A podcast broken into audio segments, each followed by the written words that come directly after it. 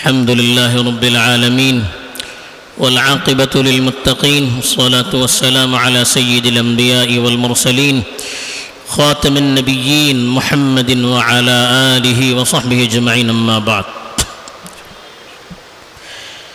میرے دینی اور ایمانی بھائیوں، بزرگوں اور دوستوں،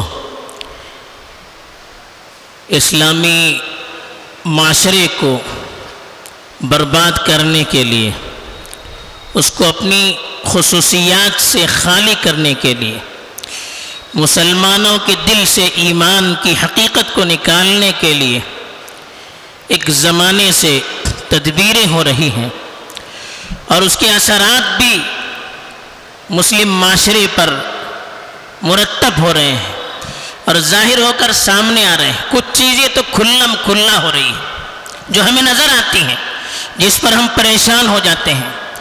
آج کل ارتداد کا مسئلہ، عورتیں مرتد ہو رہی ہیں، غیروں سے شادیاں کر رہی ہیں، حالانکہ جو فگر بیان کیا جا رہا ہے وہ بالکل جھوٹ ہے، حقیقت سے انکار نہیں ہے، لیکن جو تعداد بیان کی جا رہی ہے وہ بالکل جھوٹ پر مبنی ہے۔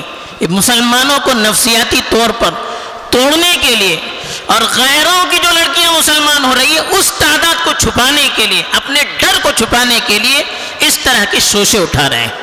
لیکن اس سے بڑھ کر جو بات ہے کہ بہت سی چیزیں ایسی جو ہمیں نظر نہیں آتی ہیں، ایسی چیزیں ہمارے گھروں میں پرورش پا رہی ہیں، ہماری نئی نسل کے اندر ایسی چیزیں پنپ رہی ہیں جس سے ان کا ایمان رخصت ہو رہا ہے، وہ دین سے دور ہو رہے ہیں، ہمیں نظر نہیں آ رہا ہے۔ ہم اپنے ساتھ ان کو رہتے ہوئے مسلمان سمجھتے ہیں، کبھی مسجدوں میں بھی آتے ہیں، دینی اعمال میں بھی شریک ہوتے ہیں، لیکن ان کا دل و دماغ نہ اسلام کو قبول کرتا ہے، نہ اسلامی تعلیمات کو قبول کرتا ہے، بلکہ حد تو یہاں تک پہنچ چکی ہے خود اللہ کے وجود کے منکر ہو رہے ہیں۔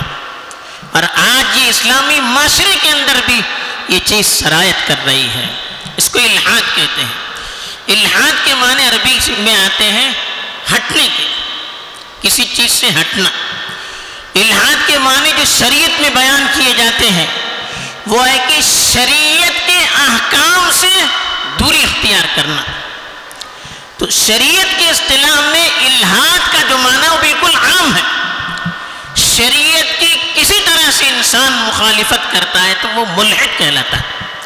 لیکن بعد کی اصطلاحات میں الحاد کا مطلب یہ ہو گیا، جس کو آج کل ایتھسٹ کہتے ہیں، اللہ کا انکار کرنے والا، اللہ کے وجود کو نہ ماننے والا۔ اور یہ ایک ایسی حقیقت ہے کہ ایک عقل مند آدمی اس حقیقت کو انکار کرے ہو ہی نہیں سکتا۔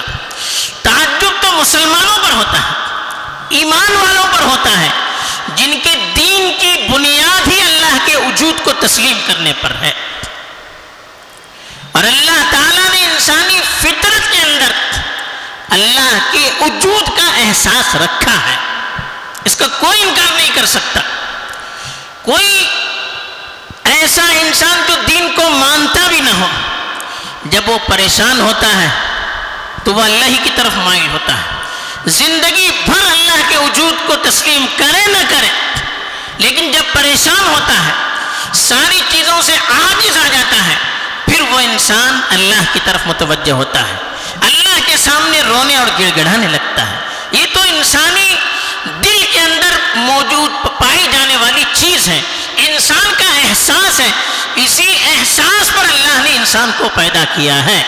حدیث میں فرمایا گیا کہ اللہ تعالیٰ فرماتے ہیں، انی خلقت عبادی کلہم حنفاء، کہ میں نے اپنے تمام بندوں کو حنیف بنا کر پیدا کیا۔ حنیف کا مطلب ایک اللہ کو ماننے والا، دنیا کی ساری معبودوں سے کٹ کر ایک اللہ کے سامنے اپنے آپ کو جھکانے والا، اس کو حنیف کہتے ہیں۔ اللہ نے کہا میں نے ہر انسان کو حنیف بنا کر پیدا کیا۔ فَإِنَّهُمْ أَتَتْهُمُ الشَّيَاطِينُ فَاشْتَالَتْهُمْ عَنْ دِينِهِمْ، لیکن شیطانوں نے اپنی سازشوں کے ذریعے سے، وساوس کے ذریعے سے، سیدھی راہ سے ان کو ہٹا دیا ہے۔ دوسری حدیث مشہور ہے، ہم سنتے رہتے ہیں کل مولود یولد علی الفطرہ، ہر پیدا ہونے والا بچہ فطرت اسلام پر پیدا ہوتا ہے. کیا مطلب؟ یعنی اس کے دل میں توحید یہ رہتا ہے، ایک اللہ کو ماننے کی صلاحیت رہتی ہے. انسان کو اپنی حالت پر ہم چھوڑ دیں، باہر کے اثرات اس کو متاثر نہ کریں، وہ انسان یقیناً ایک اللہ کو مانے گا. لیکن اس کو ماحول کی وجہ سے بگڑ جاتا ہے. کل مولود یولد علی الفطرہ فابواہ یہودانہ او ینصرانہ او یمجسانہ. اللہ کے رسول نے فرمایا کہ اس کے والدین یعنی اس کا ماحول یا تو اس کو یہودی بناتا ہے یا نصرانی بناتا ہے یا مجوسی بناتا ہے، یعنی اپنے ماحول کو دیکھ کر وہ رنگ اختیار کرتا ہے، ورنہ اس کے دل کے اندر ایک اللہ کا عقیدہ رہتا ہے رہتا ہی ہے، کوئی انکار نہیں کر سکتا. اسی لیے آپ دنیا کی تاریخ پڑھیے، دنیا کی نوے سے زیادہ فیصد تعداد ہمیشہ اللہ کو مانتی آ رہی ہے، اللہ کے وجود کا کوئی انکار نہیں کر سکا. یہ ضرور ہے کہ اللہ کو پہچاننے میں لوگوں سے غلطی ہوئی، بعض لوگوں نے پتھروں کی پوجا شروع کی، بعض لوگوں نے دوسری چیزوں کی پوجا شروع کی. اللہ کی ذات کو سمجھنے میں غلطی ہو سکتی ہے، لیکن اللہ کو ماننے سے لوگوں نے انکار نہیں کیا، اس لیے کہ ایک فطری چیز ہے. ہر تاریخ کے ہر دور میں زیادہ اکثریت اور میجارٹی ان کی رہی ہے جو اللہ کو ماننے والے ہیں. اللہ کے انکار پر عقیدہ رکھنے والے، اللہ کو انکار کرنے والے لاکھوں میں ایک دو رہے ہوں گے، ورنہ اکثریت اللہ کو ماننے والی رہی. یہاں تک کہ فرعون، موسیٰ علیہ السلام کے زمانے کا جو فرعون، اس نے اپنی قوم کو اپنی طرف لانے کے لیے اللہ کا انکار نہیں کیا. انہوں نے کہا انا ربکم الاعلی، سب سے بڑا رب میں ہوں. معلوم ہے کہ رب کا انکار کوئی کر نہیں سکتا عقل مند شخص، اسی لیے کہا میں ہی سب سے بڑا رب ہوں. تو اس کو بھی معلوم تھا، فرعون جیسا ظالم بادشاہ اس کو بھی معلوم تھا کہ اللہ کو مانے بغیر کوئی رہ نہیں سکتا دنیا میں، اسی لیے اس نے کہا میں سب سے بڑا رب ہوں. اسی لیے دیکھیے انبیاء کی کتابوں کو پڑھیے، انبیاء کی کتابیں آج بھی مختلف شکلوں میں باقی ہیں، بہت سی کتابوں کے اندر تبدیلیاں ہو چکی ہیں، لیکن اس کے اندر اللہ کا تصور، ایک اللہ کا تصور آج بھی باقی ہے، اور لوگوں نے اس کو قبول بھی کیا ہے. اور سب سے بڑھ کر ہمارے اور آپ کے آقا حضرت محمد مصطفیٰ صلی اللہ علیہ وسلم کی ذات ہی ایک معجزہ، انبیاء کی تاریخ ہی ایک معجزہ ہے کہ سارے مخالف دور میں، مخالف معاشرے میں تنے تنہا کھڑے ہو کر ایک اللہ کی دعوت دینا اور ساری دنیا کی مخالفت کو مول لینا سوائے اللہ کی مدد کے، اللہ پر یقین کے ہو نہیں سکتا. نبیوں کی ذات خود اللہ کے وجود پر دلالت کرتی ہے، اللہ کے نبی کی کتاب بھری پڑی ہے ایسے دلائل سے جو اللہ کے وجود کو ثابت کرتے ہیں. اللہ نے پوچھا ان سے جو کہتے ہیں کہ اللہ نہیں ہے، کیا ہم خلق من غیر شیء ام هم الخالقون، کیا یہ بغیر کسی چیز کے ایسے ہی پیدا ہوئے یا وہ خود انہوں نے اپنے آپ کو پیدا کیا، کیسے ہوئے؟ دنیا میں تو آئے تو کچھ تو کچھ تو ہونا ہے، بغیر کسی کے پیدا کیے وہ کیسے پیدا ہوئے؟ کیا انہوں نے اپنے آپ کو خود سے پیدا کیا؟ اللہ نے ان سے پوچھا. آپ اپنے آپ پر غور کیجیے اور جواب دیجیے. قرآن کے اندر ایسی پیشن گوئیاں ہیں کہ آج کی سائنس اس کو ثابت کر رہی ہے، حالانکہ پندرہ سو سال پہلے کچھ بھی نہیں تھا، لیکن آج قرآن کی آیتوں میں ایسی حقائق اس کو ثابت کر رہی ہے آج کی سائنس، جس سے معلوم ہوتا ہے کہ یہ قرآن اللہ کی کتاب ہے. اللہ کے نبی صلی اللہ علیہ وسلم نے اس دور میں ایسی باتیں بتائی، آج دنیا اس کی تصدیق کر رہی ہے، آج وہ کھل کر ہمارے سامنے آ رہی ہے. یہ بات یہی بتاتی ہے کہ اللہ کے رسول اللہ کی طاقت کے ذریعے بولتے تھے، وحی کے ذریعے بولتے تھے، خود بولتے نہیں تھے. وما ينطق عن الهوى ان هو الا وحی يوحى، اپنی مرضی سے وہ بولتے نہیں ہیں، وحی کی وجہ سے بولتے ہیں. پھر انسان کو اللہ نے عقل دی، انسان خود غور کرے. دنیا میں کوئی چیز ایسی بنتی نہیں ہے جس کو بنانے والا کوئی نہیں ہو، دنیا میں کوئی چیز ایسی نہیں ہے جو از خود چلتی ہو جس کو کوئی چلانے والا نہ ہو. ایسی کوئی چیز نہیں ہے. جب دنیا میں کوئی چیز بغیر کسی کے بنائے ہوئے بن نہیں سکتی، جب دنیا کی کوئی چیز بغیر کسی کے حرکت دیے ہوئے حرکت نہیں کر سکتی، تو اتنی بڑی کائنات، اتنی بڑی دنیا بغیر کسی کے بنائے ہوئے خود وجود میں آ سکتی ہے. عقل آپ کو تسلیم کر سکتی ہے اس کو. دنیا کی یہ ساری چیزیں بغیر کسی کے بنائے ہوئے حرکت کر سکتی ہے. اگر دنیا اپنے آپ سے چلتی تو پھر دنیا کے نظام میں تبدیلی کیوں آتی ہے؟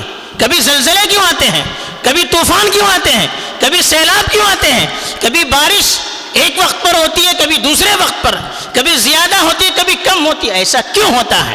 اگر دنیا اپنی مرضی سے چلتی تو بارش ہمیشہ یکساں ہونی چاہیے، دنیا کے حالات یکساں ہونے چاہیے تھے. کبھی یہ سورج گرہن، کبھی یہ چاند گرہن کیوں ہوتا ہے؟ یہ یہ اللہ اپنے نظام کو بتانا چاہتے ہیں کہ یہ دنیا از خود چلتی نہیں ہے، بلکہ دنیا کو ساری کوئی چیز بنائی ہوئی ہے، دنیا کسی کی بنائی ہوئی ہے. دنیا از خود دنیا کا نظام چلتا نہیں ہے، ایک اللہ ہے جو دنیا کے نظام کو چلاتے ہیں. یہ بتلانے کے لیے اللہ تعالیٰ اپنے سسٹم کے اندر تبدیلیاں لاتے رہتے ہیں. اس طرح کے ہزاروں حقائق ہیں، اس پر خود انسان غور کرے، آدمی کو خود بخود معلوم ہوگا کہ کوئی بنانے والا ہے. حضرت علی کی طرف منسوب ہے، انہوں نے کہا کہ عرفت ربی بفسخ العزائم، میں ارادہ کرتا ہوں کہ فلاں کام کروں گا لیکن میرا کام نہیں ہوتا ہے، وہ ارادہ پورا نہیں کر پاتا ہوں. اس سے مجھے معلوم ہو گیا کہ کوئی میرا رب ہے جو مجھے چلاتا ہے.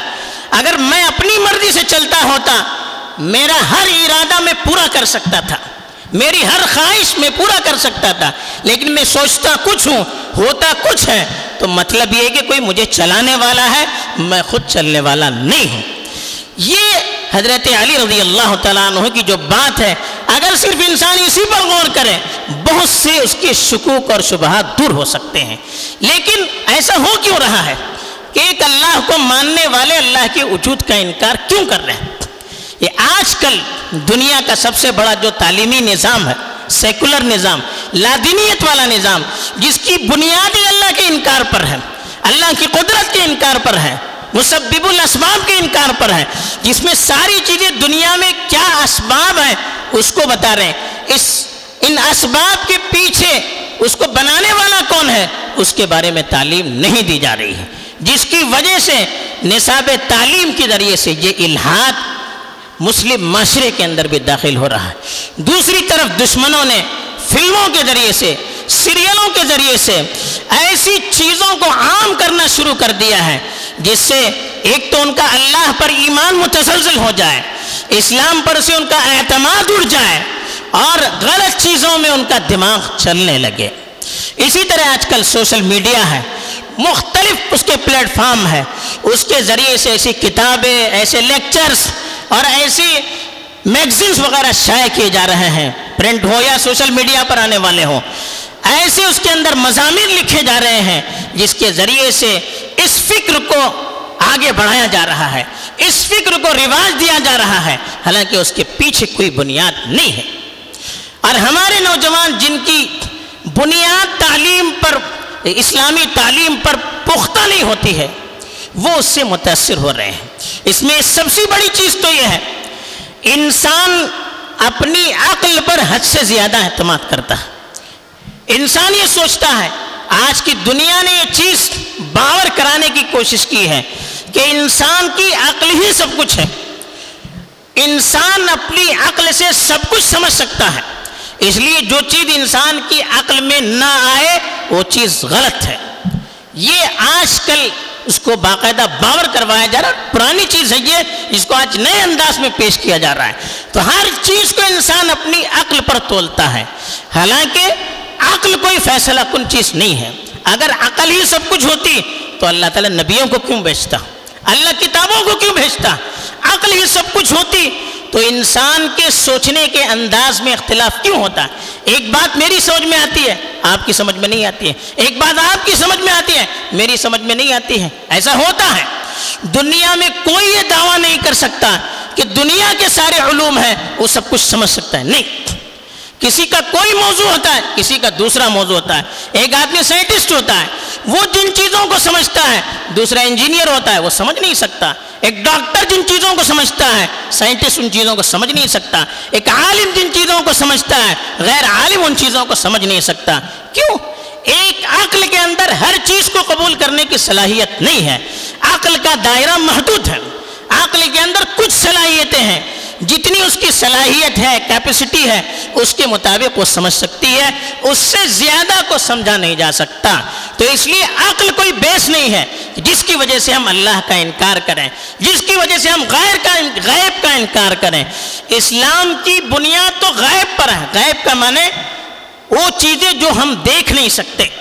والذین یؤمنون بالغیب، کہا کہ متقی تو وہ ہیں، قرآن سے فائدہ اٹھانے والے تو وہ ہیں جو غیب پر ایمان رکھتے ہیں۔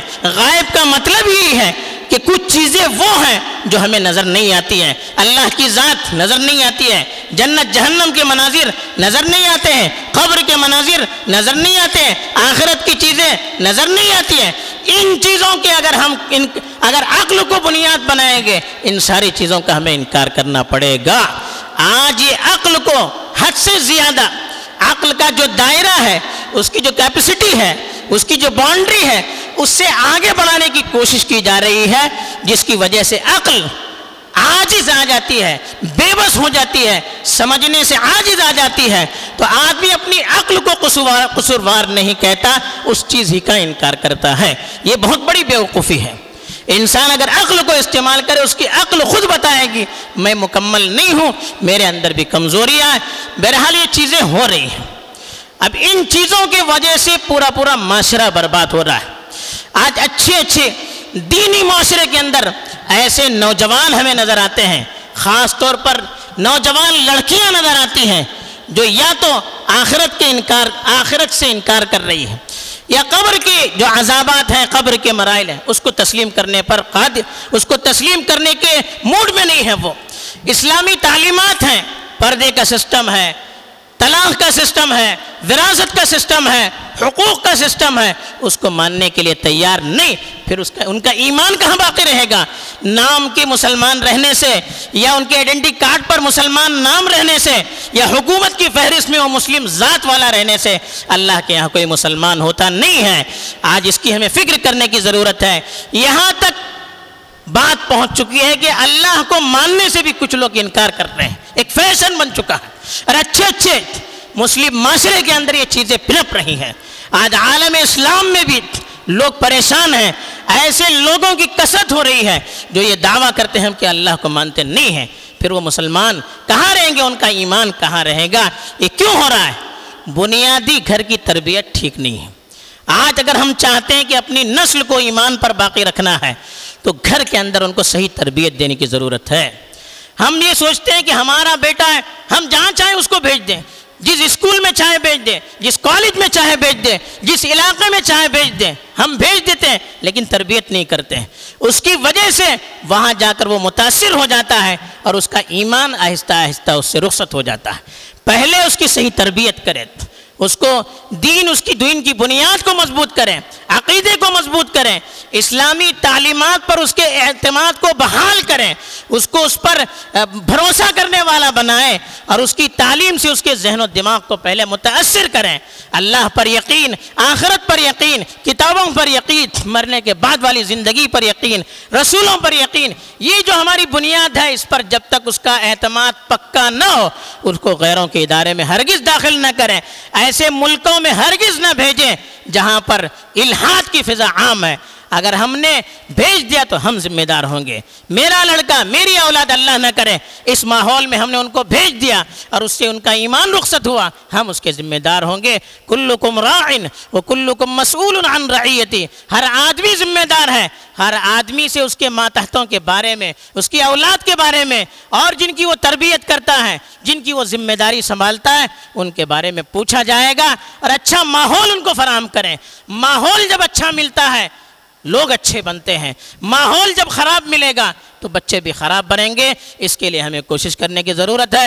اللہ تعالی ہمیں اس مرض کو سمجھ کر اس کے لیے مقابلے کے لیے تیار ہونے کی اور اپنی حفاظت کی توفیق دے، آمین۔ وآخر دعوانا الحمدللہ رب العالمین۔